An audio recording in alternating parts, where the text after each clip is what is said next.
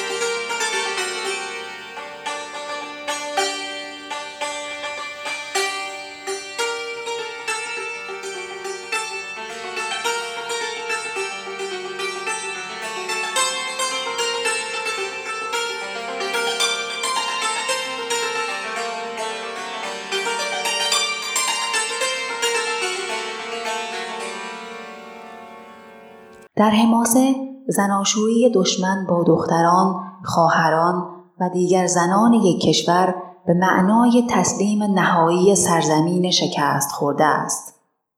کاووس در همان شرایط جنگی از دختر شاه شکست خورده هاماوران خواستگاری می کند. سودابه پذیرش این خواستگاری را نه تنها ننگ نمی داند بلکه از آن خشنود می شود با ترکیبی از انگیزه های ناگزیری رهانیدن کشور از رنج و به ویژه دنبال کردن سود شخصی و بیتوجهی به غرور سرزمینی به پدر پاسخ بله می دهد. بدو گفت سوداوه گر چاره نیست از او بهتر امروز غمخواره نیست کسی کو بود یار جهان بر بوم خواهد همی از مهان ز پیوند با او چه باشید و کسی نشمرد شادمانی به غم شاه هاماوران دختر را نزد کابوس میفرستد ولی پس از یک هفته نیرنگی را که از آغاز در سر داشته است پیاده می کند. او داماد و دختر خود و دیگر ایرانیان را به مهمانی دعوت می کند. سودابه با شناختی که از پدر خود دارد تلاش می کند کاووس را از رفتن به این مهمانی باز دارد. بدانست سودابه رای پدر که با سور پرخاش دارد به سر. به کاووس کی گفت کیم رای نیست تو را خود به هاماوران جای نیست. مبادا که با سور جنگ آورند تو را بی بهانه به چنگ آورند. ز بهر من است این همه گفتگوی تو را زین خرام انده آید بروی رفتار سودابه آمیخته ای از بی اهمیت دانستن سرنوشت زادگاه خیانت به پدر وفاداری و حتی عشق به همسر است. سود طلبی در اینجا پررنگ نیست. زیرا سودابه می توانست در این نیرنگ با پدر خود همداستان شود تا کشور ایران به دست هاماوران و دیگر سرزمین های شورشی بیفتد.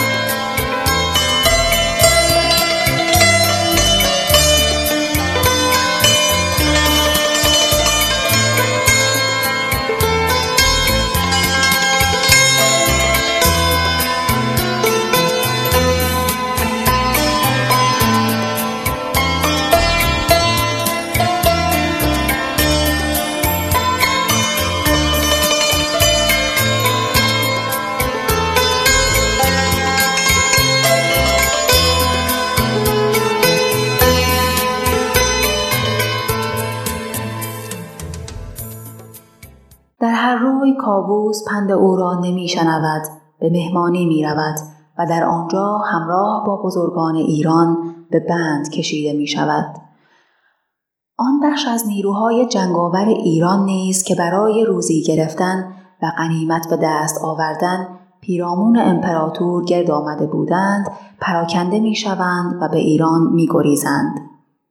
شاه هاماوران پس از به بند کشیدن کاووس چند زن را نزد سودابه میفرستد تا او را به کاخ بیاورند. برخورد سودابه بسیار ستایش برانگیز است. چو سودابه پوشیدگان را بدید به تن جامعه خسروی بردرید به مشکین کمند اندر آویخت چنگ به فندق دو گل را به خون داد رنگ به دیشان چنین گفت کین کار کرد ستوده ندارند مردان مرد چرا روز جنگش نکردید بند؟ که جامش زره بود و تختش سمند. جدایی نخواهم ز کاووس گفت وگرچه بود خاک ما را نهفت. چو کاووس را بند باید کشید مرا بیگنه سر به باید برید. سودابه گریبان چاک می دهد با ناخن به چهره خود چنگ می کشد و می گوید تا زیر خاک با همسرم خواهم بود. شاه هاماوران به ناچار سودابه را نیز زندانی می کند و او سه ماه تا رهایی همسر در کنارش می ماند. به حسنش فرستاد نزدیک شوی جگر خسته از غم به خون شسته روی نشستش به یک خانه با شهریار پرستنده او بود هم او غمگسار